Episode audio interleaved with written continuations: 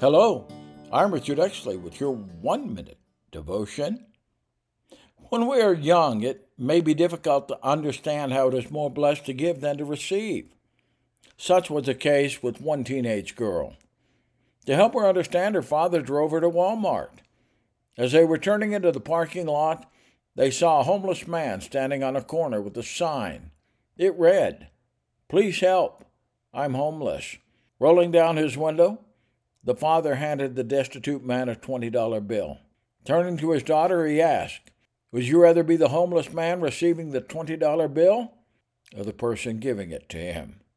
Remember that our Lord Jesus said, More blessings come from giving than from receiving.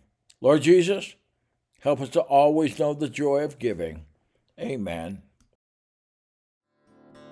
If you would like to connect more with Pastor Richard Exley, please go to the website richardexleyministriesandbooks.com.